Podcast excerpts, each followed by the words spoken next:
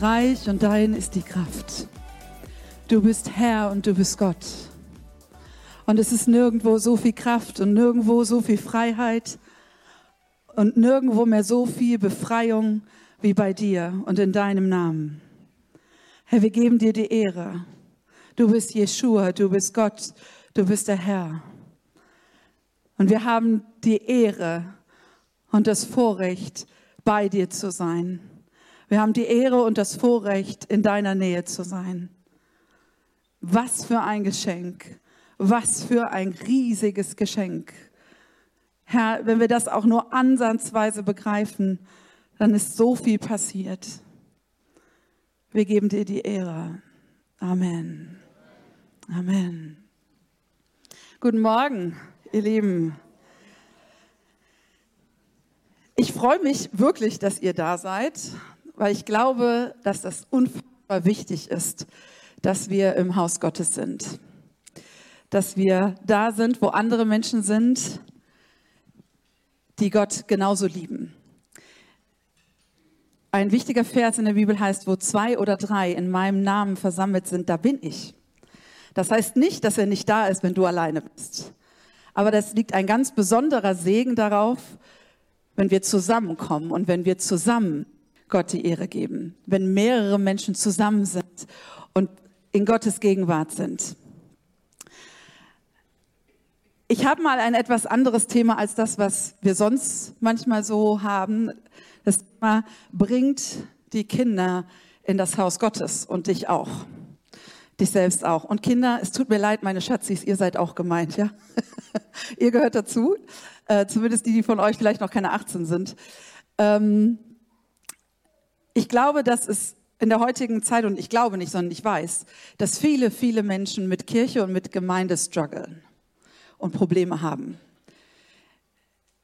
In, ich sag mal, sechzig, siebzig Prozent aller Gespräche, die ich führe, nachdem ein Mensch verstorben ist mit den Angehörigen, das ist ja häufig, nicht ausschließlich, aber häufig noch die Generation achtzig plus, gibt es viele, und gerade je jünger sie werden, umso mehr, die zwar noch getauft wurden, aber die irgendwann, ich glaube, ich habe einen Wackelkontakt in meinem Mikro, ich weiß nicht, ob ihr das merkt, ähm, gibt es immer mehr Leute, die aus der Kirche austreten, äh, vorher mal drin waren. Ihr merkt es, dass ich einen Wackelkontakt habe, ne? Ich bin nur ab und zu mal so nicht zu hören. Okay. Äh, wenn es noch ein anderes Mikro gibt, gebe ich das. Ich glaube, das ist auf die Dauer einfacher. Ähm, Und die meisten Struggle haben die Menschen nicht mit Gott. Die meisten Struggle haben die Menschen, Dankeschön, ich schalte mal um, ist schon an, danke, okay, perfekt. Die meisten Probleme haben wir mit Gottes Bodenpersonal, um es mal so zu formulieren, okay? Es gibt viele Menschen, die glauben, auch weiterhin glauben, aber wir haben häufig eher das Problem mit Gottes Bodenpersonal. Die Problematik ist, wenn du an Gott glaubst, bist du auch Gottes Bodenpersonal. Wir sind alle Gottes Bodenpersonal hier. Wir sind alle seine Kinder und wir strugglen alle immer mal wieder. Und trotzdem ist es so unfassbar wichtig, dass wir in die Gegenwart Gottes kommen, dass wir in sein Haus kommen und vor allen Dingen, dass wir unsere Kinder und Jugendlichen mitbringen. Es ist unfassbar wichtig. Und ich weiß, es ist in der Vergangenheit häufig vieles wirklich, wirklich schlecht und schlimm gelaufen in Kirche und in Gemeinde. Das lässt sich überhaupt nicht wegreden. Und trotzdem legt Gott seinen Fokus auf die Kinder und sagt, bringt sie zu mir. Bringt sie in meine Gegenwart. Und ich glaube, ihr kennt alle die Stelle aus Markus zehn, Vers dreizehn bis sechzehn. Ich lese sie euch vor, ihr könnt es gerne mitlesen. Einige Eltern brachten ihre Kinder zu Jesus, damit er ihnen die Hände auflegte. Die Jünger aber fuhren sie an und wollten sie wegschicken. Als Jesus das merkte, war er empört. Lasst die Kinder zu mir kommen und haltet sie nicht zurück, denn Menschen wie ihnen gehört Gottes Reich. Ich versichere euch, wer sich Gottes Reich nicht wie ein Kind schenken lässt, der wird ganz sicher nicht hineinkommen. Und dann nahm er die Kinder in seine Arme, legte ihnen die Hände auf und segnete sie.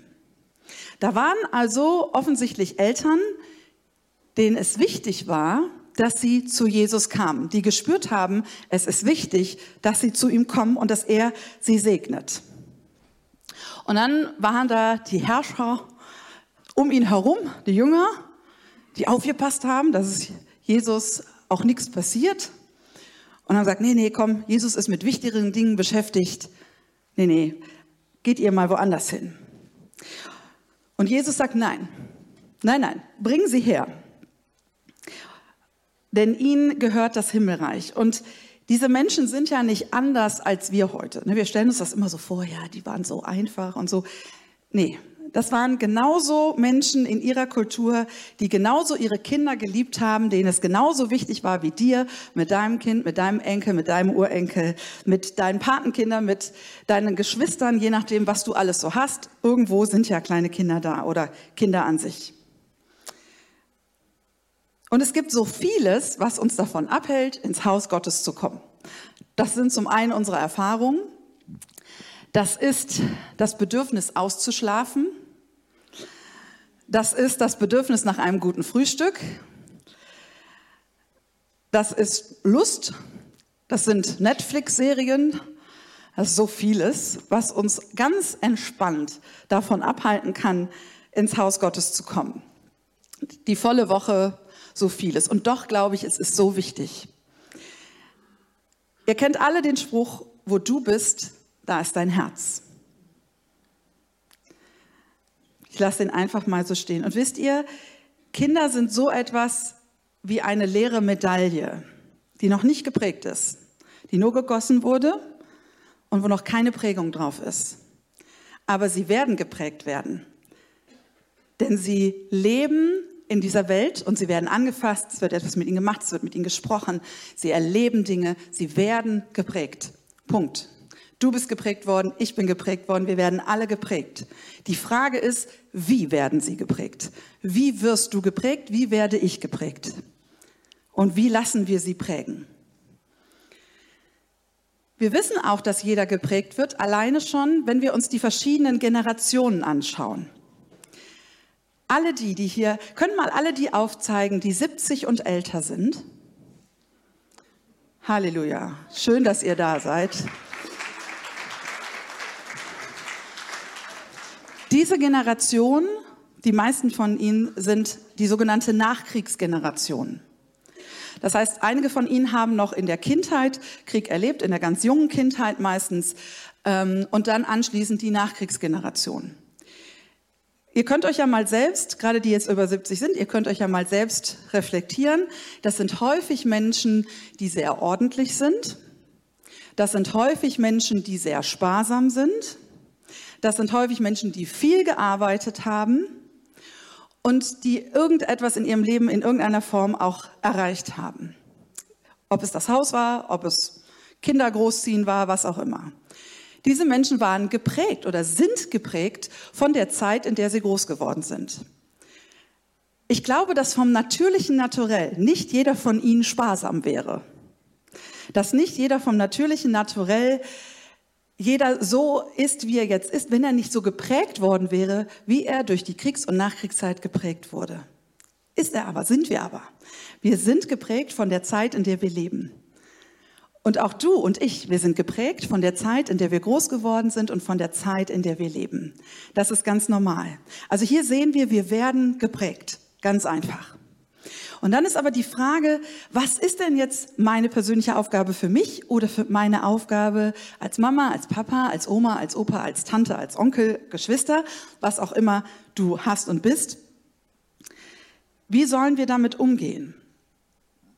Was ist uns wichtig? Wie sollen wir geprägt werden? Und ich glaube, wenn wir uns realistisch mal umgucken in dieser Welt, das eine ist ja das, was wir als Erwachsene mitbekommen, das, was die Menschen gerade unfassbar depressiv macht. Und du kannst da ja alle paar Monate gibt's was Neues, was uns depressiv macht. Und es ist mehr als verständlich. Energiekrise, Corona, Krieg, Krieg und nochmal Krieg. Und immer wieder, wenn ein neuer Krieg anfängt, gibt es eine neue Depression über unser Land. Und das sind nur die äußeren Dinge. Aber wisst ihr, was Kinder und Jugendliche alles erleben auf dem Schulhof, im Kindergarten, was ihnen da gesagt wird, was sie erleben, was sie prägt? Denn manchmal verbringen sie mehr Zeit auf dem Schulhof als mit dir zu Hause. Sie sind viele Stunden da. Und sie brauchen eine krasse Waffe dagegen. Wenn sie standhalten wollen, wenn sie klarkommen wollen, dann brauchen sie eine krasse Waffe dagegen. Und bitte versteht mich nicht falsch, aber ein bisschen nett Eltern sein hilft da nicht. Das ist gut, wenn wir unsere Kinder mit Respekt, mit Liebe und all diesen Dingen prägen. Aber nur ein bisschen lieb sein hilft und reicht ihnen nicht für die Welt, in der sie standhalten müssen. Und auch dir reicht ein bisschen nett sein in dieser Welt nicht. Mir persönlich auch nicht. Es ist gut, liebevoll zu sein. Es ist gut, respektvoll zu sein, aber es reicht nicht. Und ich glaube, dass auf unsere Kinder noch ganz andere Zeiten zukommen werden, auch auf euch. Und das soll euch keine Angst machen. Okay?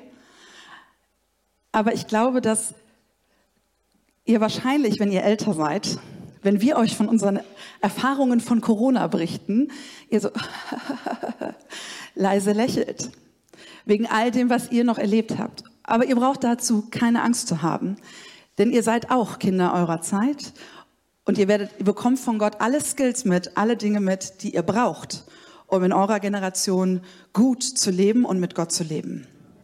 Aber ihr werdet es nicht schaffen ohne Gott und ohne seine Führung und ohne seine Kraft. Ihr werdet riesige Probleme kriegen und ihr seht es auch, wenn ihr euch in eurer Klasse umschaut. Wir haben mehrere Schulen, auch in Langenfeld, wo wir mehrere Fälle von Suiziden in den letzten Wochen, Monaten und Jahren haben. Wir haben viele Kinder in eurem Alter, die Depressionen haben. Wir haben viele, die Probleme mit Zigaretten, mit Alkohol und, zwar, und Drogen haben, und zwar richtig krass. Und ihr dürft da ein Licht sein. Aber ihr könnt nur ein Licht sein, wenn ihr geprägt seid. Wenn ihr geprägt seid von den Worten und von der Liebe Gottes. Okay? Und deswegen ist das so wichtig. Das betrifft uns hier alle. Aber ich möchte das in dem Moment nochmal zu euch sagen.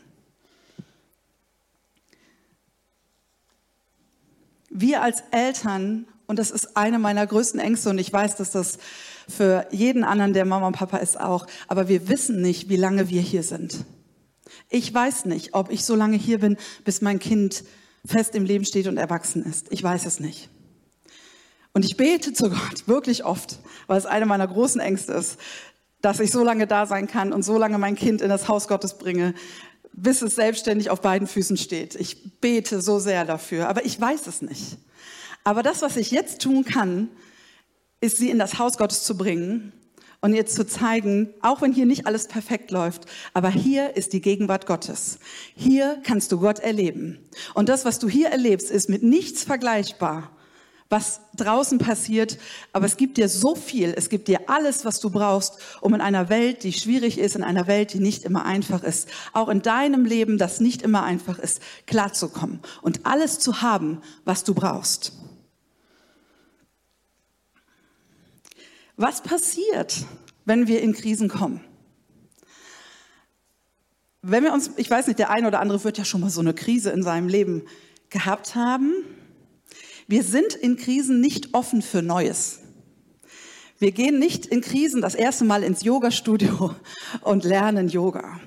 Wenn du in einer richtigen Krise in deinem Leben steckst, dann greifst du auf alles zurück, was du kennst.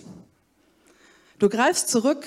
Wir lernen zum Beispiel in Krisen, im Krieg zum Beispiel, nicht neue Lebensmittel genießen. Wir greifen zurück auf das, was wir kennen. Wir greifen immer auf Menschen zurück, denen wir vertrauen, die wir kennen. Und deswegen ist es so wichtig, dass wir das, worauf wir zurückgreifen können in Krisen, kennen. Dass unsere Kinder, dass unsere Jugendlichen Jesus kennen. Dass sie wissen, was er kann, dass sie ihn erlebt haben und dass sie auf ihn zurückgreifen können. Wenn ihr die Bibelverse, wenn ihr die Worte Gottes nicht kennt, die Jesus sagt über euch, dann ist es schwierig, auf sie zurückzugreifen. Und das gilt für uns alle auch. Ich bin in die Gemeinde ganz oft gegangen als Teenager, weil meine besten Freundinnen bei mir waren und auch in der Jugend waren. Seid ehrlich, ist es bei euch auch so? Man geht oft, weil man die Leute kennt, oder? Man geht oft, man geht nicht immer nur, weil man sagt, Jesus, Jesus, Jesus, Jesus. Man geht oft, weil man seine Freunde hier hat, weil man die Menschen kennt, weil man gerne hier ist. Natürlich wünscht sich Jesus, dass wir wegen ihm kommen. Natürlich immer mehr. Aber es ist auch manchmal, wenn wir ehrlich sind, gerade in Krisen, weil wir Menschen vertrauen, die auch in der Kirche sind und die auch Gott vertrauen. Und ja, es ist manchmal so, dass wir keinen Bock haben. Ja. Und wenn ihr ehrlich seid, dann habt ihr auch manchmal keinen Bock. Jeder von uns hat schon mal keinen Bock. Und ich kriege das immer wieder mit, dass Eltern sagen, ja, mein Kind will aber nicht. Ja, verstehe ich. Verstehe ich echt. Aber weißt du, wenn dein Kind zum Arzt muss und sagt, es, du, es hat keinen Bock und es will nicht dahin und meine Tochter will überhaupt nicht gerne zum Arzt und impfen, die hat jetzt mit acht Jahren Angst vor ihrer Impfung am zwölften, im zwölften Lebensjahr, die sie nochmal braucht. Okay, also sie geht nicht gerne zum Arzt, sie muss aber hin. Und ja, wenn du natürlich mit achtzehn dann versuchst und mit siebzehn Komma fünf dein Kind zu zwingen, irgendwo hinzugehen, dann könnte das durchaus schwierig sein. Aber wenn du, wenn du von vornherein sagst, hey, das ist super wichtig, komm mit. Komm mit in das Haus Gottes. Und wisst ihr, manchmal hilft es, helfen auch so kleine andere Dinge. Meine Tochter hatte vor zwei Wochen hier im Kindergottesdienst bei der Christine, hat sie Edelsteine bekommen. Ich, ich habe keine Ahnung, was das Thema war. Sie hat es auch, ich weiß nicht, ob sie es noch wusste, aber die Edelsteine. Die Edelsteine hat sie heute Morgen in ihrer Jacke wiedergefunden und die haben sie enorm motiviert, wieder in den Gottesdienst zu gehen. Das ist manchmal eine kleine Hilfe. Aber es ist so wunderbar, dass es Dinge gibt, die uns helfen. Und Menschen, die uns helfen und sagen, hey, es ist wichtig, es ist so wichtig, dass du in Gemeinde gehst und dass du Gott erlebst. Amen. Ich höre immer wieder die Aussage, ja, wenn sie größer sind, dann können sie sich ja selbst entscheiden, ob sie glauben oder ob sie in die Kirche gehen oder nicht. Das halte ich für den dümmsten Spruch aller Zeiten. Entschuldigung, ich möchte, möchte dir nicht an den Karren fahren, aber für was sollen sie sich denn entscheiden, wenn sie es nie kennengelernt haben? Oder gegen was? Du kannst dich nur für oder gegen etwas entscheiden, wenn du es kennst. Ansonsten hast du dich schon entschieden. Wenn, wenn sie es nicht kennengelernt haben, wenn sie Gott nie erlebt haben, dann haben sie sich schon entschieden. Und ich glaube, dass es unfassbar wichtig ist, dass uns klar ist, Kinder können sich nur für oder gegen Gott entscheiden, wenn sie ihn erlebt haben.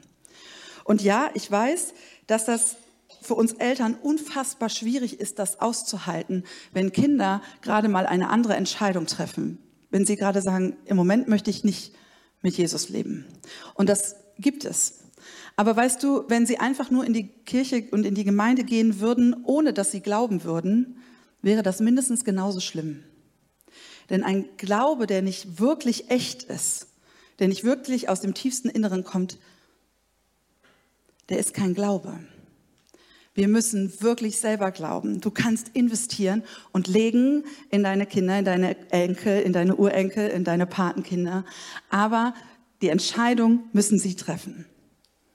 Und das ist manchmal unfassbar schwer auszuhalten. Für uns selbst gilt das aber auch. Auch wenn wir in der Krise sind und auch wenn es schlimm ist, ist es so wichtig, dass wir in die Gegenwart Gottes kommen. Vielleicht wichtiger als in jedem anderen Moment in deinem Leben. Es ist so, so wichtig. Wo willst du denn Kraft bekommen? Wo willst du denn rauskommen aus deinen depressiven Gedanken? Wo willst du denn neu eine klare Sicht bekommen, einen Weg bekommen, wenn nicht bei Gott? Alles nur aus dir heraus? Ich glaube, wenn wir ehrlich sind, wissen wir alle, dass das nicht funktioniert. Das ist, kann ein Stück weit funktionieren. Aber das funktioniert nicht auf Dauer. Und wir alle haben Krisen. Und wisst ihr, gerade als Eltern, unsere Kinder kriegen unsere Krisen ja mit. Ne? Die sind ja so nah dran, die kriegen unsere Krisen mit. Ihr wisst auch genau, was bei euren Eltern los ist. Und ihr wisst auch ganz genau, was die sagen und was die tun. Und ob das übereinstimmt. Ja, das fand ich früher immer ganz schlimm. Ich kannte meine Freunde ja auch und deren Eltern auch. Und ich habe die ja sonntags erlebt. Ich habe die aber auch in der Woche erlebt. Das können völlig unterschiedliche Menschen sein.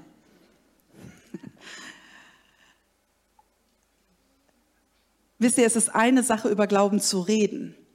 Es ist aber eine andere Sache, Glaube zu erleben. Es ist eine Sache, über Gebet zu sprechen. Es ist eine andere Sache, zu beten. Es ist eine Sache, über Leben mit Gott zu sprechen oder Leben mit Gott zu leben. Das sind völlig unterschiedliche Dinge. Und gerade wenn wir selber strugglen, gerade wenn wir selber Probleme haben, dann bring deine Kinder mit. Dann lass andere Menschen ihnen zeigen, wie es ist, mit Gott zu leben. Gerade wenn wir selber Probleme haben.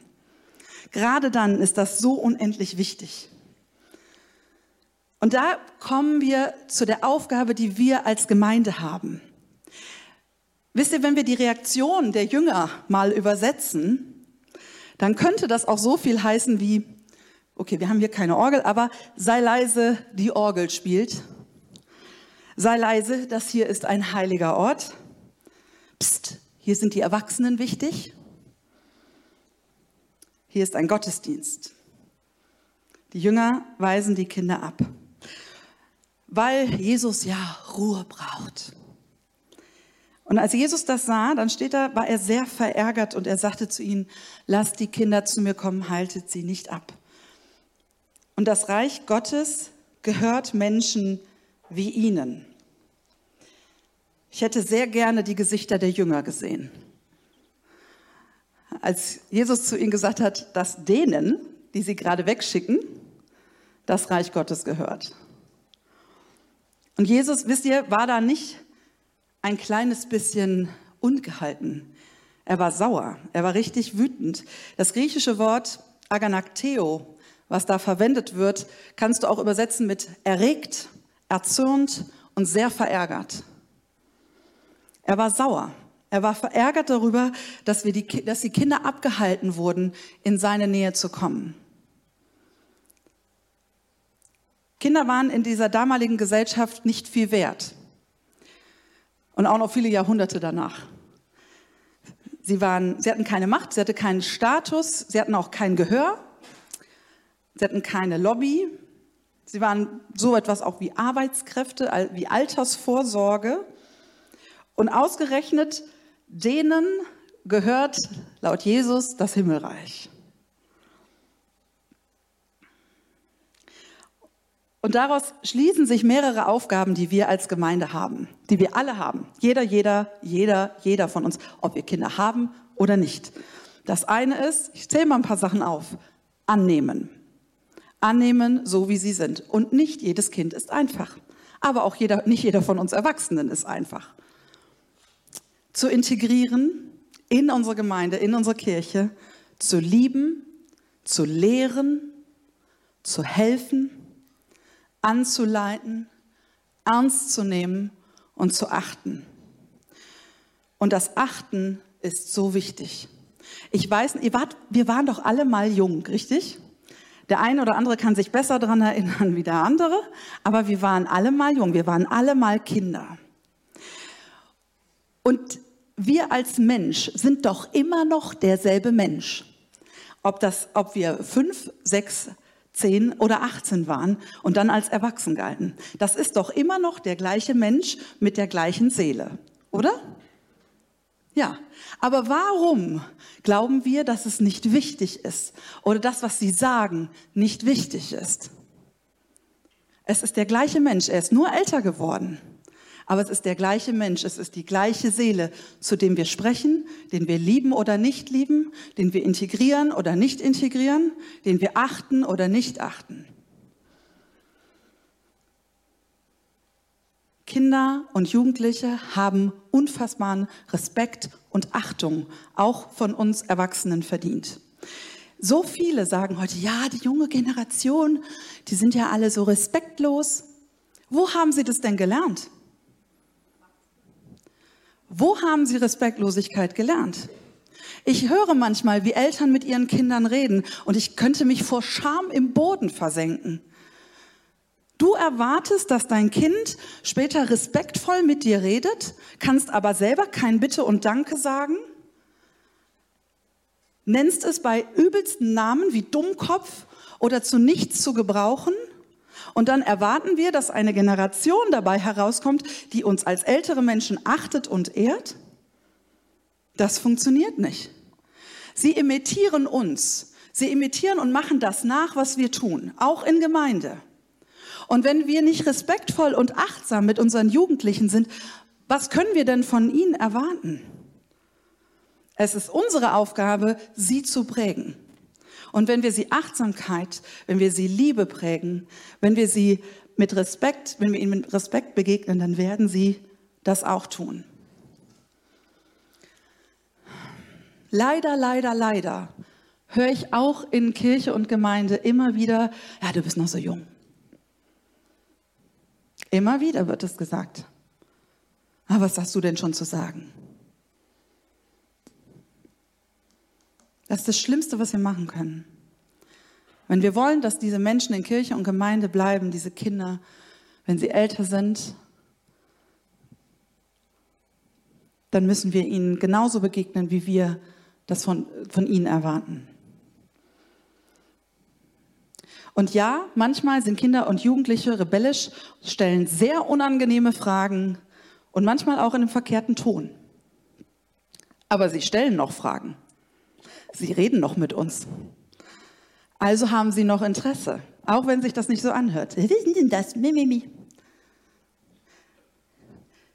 An die Ehemänner mal. Ich nehme mal das Beispiel, wenn deine Frau schimpft, wenn deine Frau Theater macht. Wisst ihr, was dann los ist? Du bist deiner Frau immer noch wichtig. Sie ist zwar nicht, vielleicht nicht einverstanden mit dem, was du gerade machst, aber du bist ihr immer noch wichtig. Wenn eine Frau schweigt, dann wird es schwierig. Und genauso ist es mit den Kindern. Wenn sie rebellisch sind, wenn sie laut sind, dann ist da noch eine Frage da. Da ist da noch Interesse da. Und wir müssen sie ernst nehmen. Und ich weiß, dass das nicht einfach ist, aber ich weiß, dass es uns leider, leider, leider als Kirche manchmal unfassbar schlecht gelungen ist. Mein Onkel war so jemand, der sehr viele Fragen hatte, der für die damalige Zeit wahrscheinlich ein bisschen hippie-mäßig rumgelaufen ist, was man nicht so verstanden hat und so. Aber der Fragen hatte und das ist leider nicht ernst genommen worden. Menschen dürfen anders aussehen als ich. Jugendliche dürfen anders denken, anders fühlen, anders sich kleiden. Es ist völlig in Ordnung. Wenn sie Fragen haben, müssen wir sie ernst nehmen. Und auch wenn sie rebellisch sind, müssen wir sie ernst nehmen. Denn vielleicht sind sie tatsächlich mit dem, wie wir leben und wie wir handeln, nicht einverstanden und haben jedes Recht dazu. Sie kriegen uns mehr mit und besser mit, als die, die uns nur sonntags morgens sehen. Und ich glaube, dass wir auch ganz viel von euch in der Jugend und von euch, von den Kindern lernen können. Danke, Helga.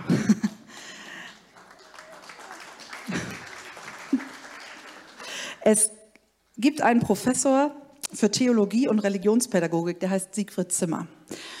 Und er hat einen Vortrag, äh, einen Vortrag geschrieben über Jesus und die Kinder. Und er hat das etwa so zusammengefasst, was dort, wenn Jesus sagt, ihnen gehört das Himmelreich.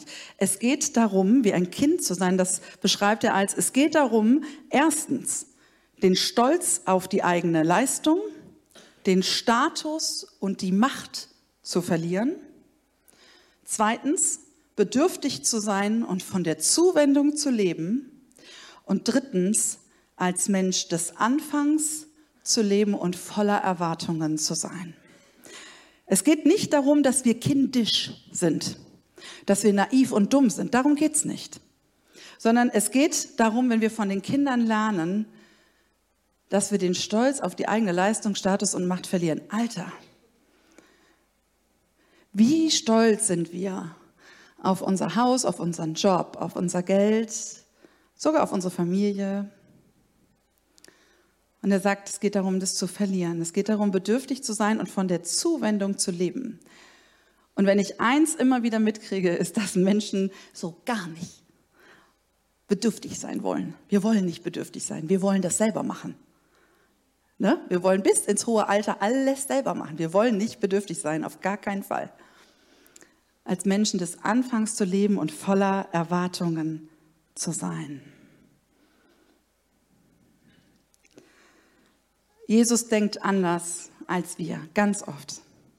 Und er hat in jedem Menschen, und bei den Kindern sehen wir das ganz besonders äh, immer noch mal wieder alles hineingelegt. Er hat in sie hineingelegt, er hat in dieses, dieses Göttliche in sie hineingelegt, dieses Wissen um Gott. In Prediger drei, Vers elf steht: Für alles auf der Welt hat Gott schon vorher die rechte Zeit bestimmt. In das Herz des Menschen hat er den Wunsch gelegt, nach ihm zu fragen und nach dem zu fragen, was ewig ist. Aber der Mensch kann Gottes Werke nie voll und ganz begreifen. Und wir denken ja manchmal, ja, können alle Menschen wissen, dass es Gott gibt und so. Ja, Gott hat das Wissen darum, dass es ihn gibt, in dich hineingelegt. Und ich erkläre euch das mal an einem für mich sehr eindrücklichen Beispiel. Eine meiner Kolleginnen ist Atheistin.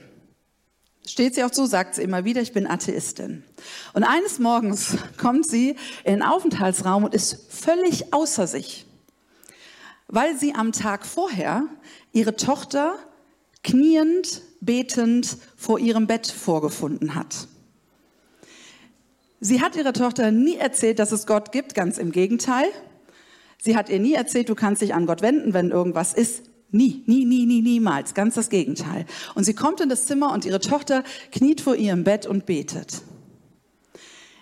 Weil in uns das Wissen um Gott ist. Ob wir das beschreiben können, ob wir das benennen können, aber das ist in uns und das liegt in uns. Und das liegt in unseren Kindern. Unsere Kinder und Jugendliche haben eine ganz klare und eigene Vorstellung von Gott.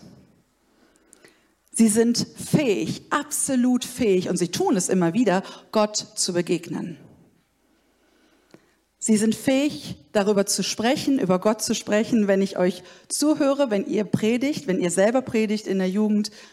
Unbelievable. Kinder und Jugendliche sind glaubenskompetent.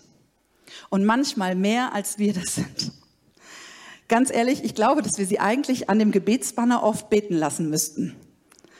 Das, ohne Witz, weil sie pur glauben. Ohne, ah ja, vielleicht klappt das auch nicht. Sie glauben echt. Und da sind sie uns so weit voraus, da können wir so viel von ihnen lernen. Unsere Steffi Ochs, ihr Sohn, der, der Lukas, hat ein, vor einiger Zeit ein ähm, Messer geschenkt bekommen, ein Ranger-Messer, weil er bei den Rollrangern ist. Und dieses Messer war also tipptopp ähm, mit Holzgriff und Gravur und allem, was dazugehört. Also ich weiß nicht, ob es Geburtstag oder Weihnachtsgeschenk war. Jedenfalls war er natürlich unfassbar stolz darauf und hat es dann direkt mitgenommen zum ersten Einsatz und benutzt. Und es kam, wie es kommen musste. Er hat es im Wald verloren. Ja, das ist natürlich schlimm, weil sowas ist einfach für so ein Kind auch ein gewisser Wert und eine Wichtigkeit. Und dann sagte er, ja, dann gehen wir das jetzt suchen. Und dann hat er gesagt, Mama, wir beten jetzt und dann finden wir das. Und dann hat die Steffi gesagt, ja, Schatz, ähm, das machen wir, aber... Und hat dann mit einfachen Worten versucht, ihm zu erklären, dass es auch sein könnte, dass sie das Messer nicht finden. Weil sie natürlich dem entgegenwirken wollte, dass dieser Junge so extrem enttäuscht ist. Und dann sagt er, nee, nee, er würde jetzt beten und dann gehen sie das suchen und dann finden sie das. Ja, natürlich haben sie es gefunden. Ja, selbstverständlich haben sie es gefunden. Ein Messer mit einem braunen Griff im braunen Wald. Versteht ihr? Selbstverständlich. Und ich glaube, dass uns das so viel lehrt. Ja, es gibt auch Sachen, die finden wir nicht wieder. Aber es lehrt uns so viel darüber, was echter Glaube ist und was echtes Gebet ist. Und es hat auch Steffi sehr viel gelehrt. Und als sie es mir erzählt hat, hat es auch mich sehr, sehr viel gelehrt. Meine Tochter liegt seit, ich würde mal fast sagen, fast einem Jahr, jeden Abend im Bett, wenn wir beten. Und wenn ich mein Gebet beendet habe, fügt sie folgenden Satz an. Und bitte, Herr, schenk uns ein Haus mit Garten und einem Hochbett für mich. Wisst ihr, ich kenne die Marktlage von Häusern und ich kenne meine Finanzen. Und ich lasse sie trotzdem beten. Weil ich weiß, dass ihr, dass sie mehr glaubt als ich.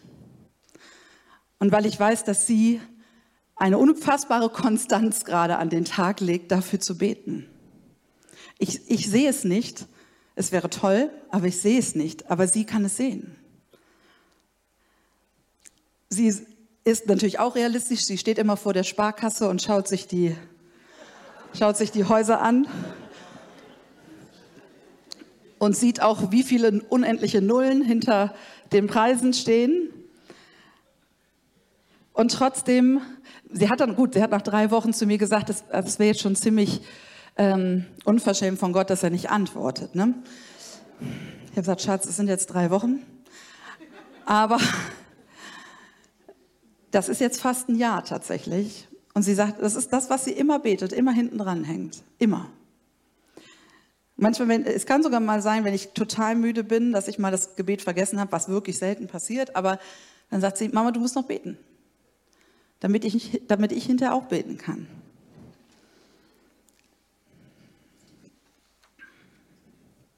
Auf Augenhöhe sein, Glauben ernst nehmen, entdecken, was in unseren Kindern steckt.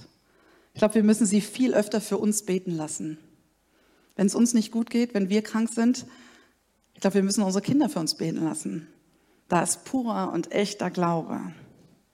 Und wisst ihr, Kinder brauchen einen Raum, in dem sie Gott begegnen können. In dem das, was schon in ihnen liegt, gefördert wird und wo sie es immer mehr erleben. Und mit Kindern meine ich auch euch. Wir alle brauchen das. Wir alle brauchen diesen Raum, in dem wir Gott begegnen können. Wir brauchen Menschen, die Kindern vorleben, wie es ist, mit Jesus zu leben. Wir brauchen keine zweite Schule für sie hier, sondern wir brauchen Menschen, die ihnen zeigen und beibringen, wie es ist, mit Gott zu leben und was, wie toll das ist und was daraus wachsen kann, selbst wenn es mal schwierig ist. Und wir brauchen viel mehr Menschen davon.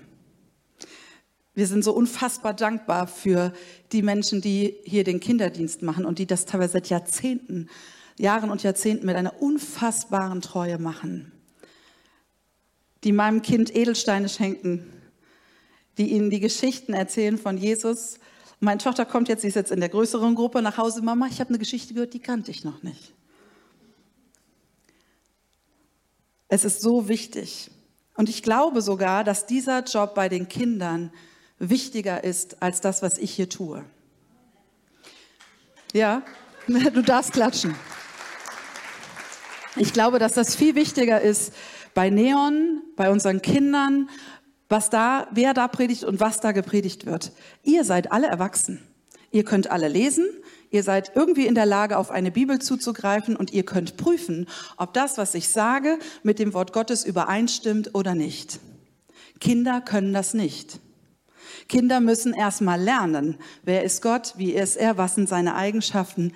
Das müssen sie erstmal lernen. Und deswegen ist dieser Job um ein Vielfaches wichtiger. Es ist manchmal traurig, dass wir glauben, dass es so unfassbar wichtig ist, wer auf der Kanzel steht und wer irgendetwas predigt. Aber ja, ja, wir finden doch mal irgendwen, der irgendwas für unsere Kinder macht. Nee, nee. Da müssen wir uns erst drum kümmern. Wie ist das als Mama und Papa? Isst du zuerst oder dein Kind? Naja, dein Kind. Zum einen, weil du es nicht ertragen kannst, wenn es rumschreit. Aber zum anderen, weil du auch weißt, dass dieses Leben viel vulnerabler ist als deins. Du kannst das aushalten. Wir sind groß, wir haben schon viel erlebt. Und es ist so wichtig, dass wir sie ernst nehmen. Es ist so wichtig, dass wir Vorbilder sind. Und auch du, wenn du keine Kinder hast oder deine Kinder nicht hier sind oder du schon älter bist, du bist ein Vorbild. So oder so. Die Frage ist, für was bist du ein Vorbild? Du bist ein Vorbild und gerade auch ihr älteren Menschen, ihr seid unfassbar wichtig. Und mit älter meine ich alles ab vierzig. Okay? Ja. Ihr seid wichtig, wie ihr lebt, was ihr ausstrahlt, was ihr sagt. Wenn ihr einen jugendlichen Menschen seht, wenn ihr ein Kind seht, wie ihr euch benehmt, was ihr zu ihnen sagt. Das ist so wichtig und das hat einen so großen Einfluss auf sie. Wenn du zu einem Kind sagst, darf ich für dich beten? Wenn du sagst, ich denke an dich. Kann ich was für dich tun? Soll ich dir mal eine Geschichte erzählen? Diese Geschichten gehen manchmal verloren. Ich weiß, ihr habt teilweise so tolle Sachen mit Gott erlebt, Die dürfen junge Leute hören, weil sie, wenn sie selber drinstecken in den Situationen und in den Krisen, denken, ach, guck mal, der Michael, der Reinhold, die Ingrid, die Dani, die haben das alle erlebt, die haben sowas auch erlebt und die sind da durchgekommen und es hat ihnen geholfen, dann wird er das auch bei mir tun. Glaube wächst, wenn wir uns ermutigen. Vergiss nie, was der Herr dir Gutes getan hat. Erzähl davon. Lasst uns den jungen Leuten davon erzählen. Lasst uns in das Haus Gottes kommen. Und ich weiß, es gibt Fehler, ich weiß, es gibt Unzulänglichkeiten. Wir sind nicht perfekt. Lasset die Kinder zu mir kommen. Kommt zu mir. Ich weiß nicht, wie dein Leben gerade aussieht oder mit was du gerade so dich rumquälst und was gerade so deine Struggles sind. Das kann schon ganz schön krass und gewaltig sein. Aber wenn ich eins weiß, ist, dass es nirgendwo mehr Liebe gibt, nirgendwo mehr Annahme gibt, Hilfe gibt, Rettung gibt, als bei Jesus. Nirgendwo. Er ist der, der aus dem letzten Schutt deines Lebens, aus den Beziehungen, die vielleicht mit deinen Kindern auch wirklich kaputt sind, der noch etwas machen kann. Und der dir helfen kann, jeden Tag. Wenn du das Gefühl hast, du stehst nur noch vor einem großen Ascheberg, dann weiß ich, weil ich es erlebt habe, dass er aus der Asche noch schöne Blumen wachsen lassen kann. Dass er etwas Neues machen kann. Etwas, was du dir nicht vorstellen kannst und was auch rein menschlich nicht geht. Aber er kann das, weil er größer ist, weil er schöner ist, weil er besser ist, weil er dich geschaffen hat und weil er dich kennt. Und weil er alle Möglichkeiten hat, Möglichkeiten, die du dir nicht ansatzweise vorstellen kannst. Und ich weiß nicht, vielleicht kennst du Gott gar nicht. Und dann möchte ich dir sagen, geh das Risiko ein. Du hast nichts zu verlieren. Wenn es ihn nicht gibt, dann hast du nichts verloren. Aber wenn es ihn gibt, dann hast du unendlich viel gewonnen. Weil du jemanden an deiner Seite hast, der immer für dich da ist, der dich immer schützt, der immer auf dich aufpasst, der dich liebt, wie dich noch nie ein Mensch geliebt hat. Das ist eine Liebe, die ist unfassbar. Die kannst du nicht beschreiben, aber die brauchen wir. Und deswegen möchte ich dich einladen, immer wieder in die Gegenwart Gottes zu kommen, in sein Haus. Auch wenn die Menschen um uns herum nicht perfekt sind, wenn ich nicht perfekt bin, du nicht perfekt bist und dass wir die Kinder in das Haus Gottes bringen, wo sie ihn erleben können. Wenn ihr mögt, lasst uns einmal aufstehen und lasst uns beten.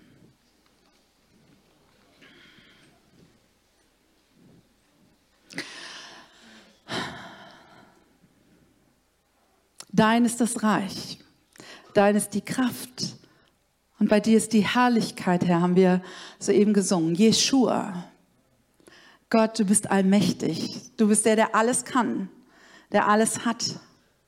Und wir kommen zu dir und wir bringen uns selbst, Herr.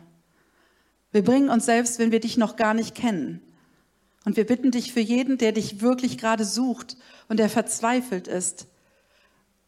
Wir bitten als Gemeinde, Herr, dass du begegnest und dass du ihnen zeigst, wer du bist. Lass uns, Herr, Menschen sein, die auf dich hinweisen.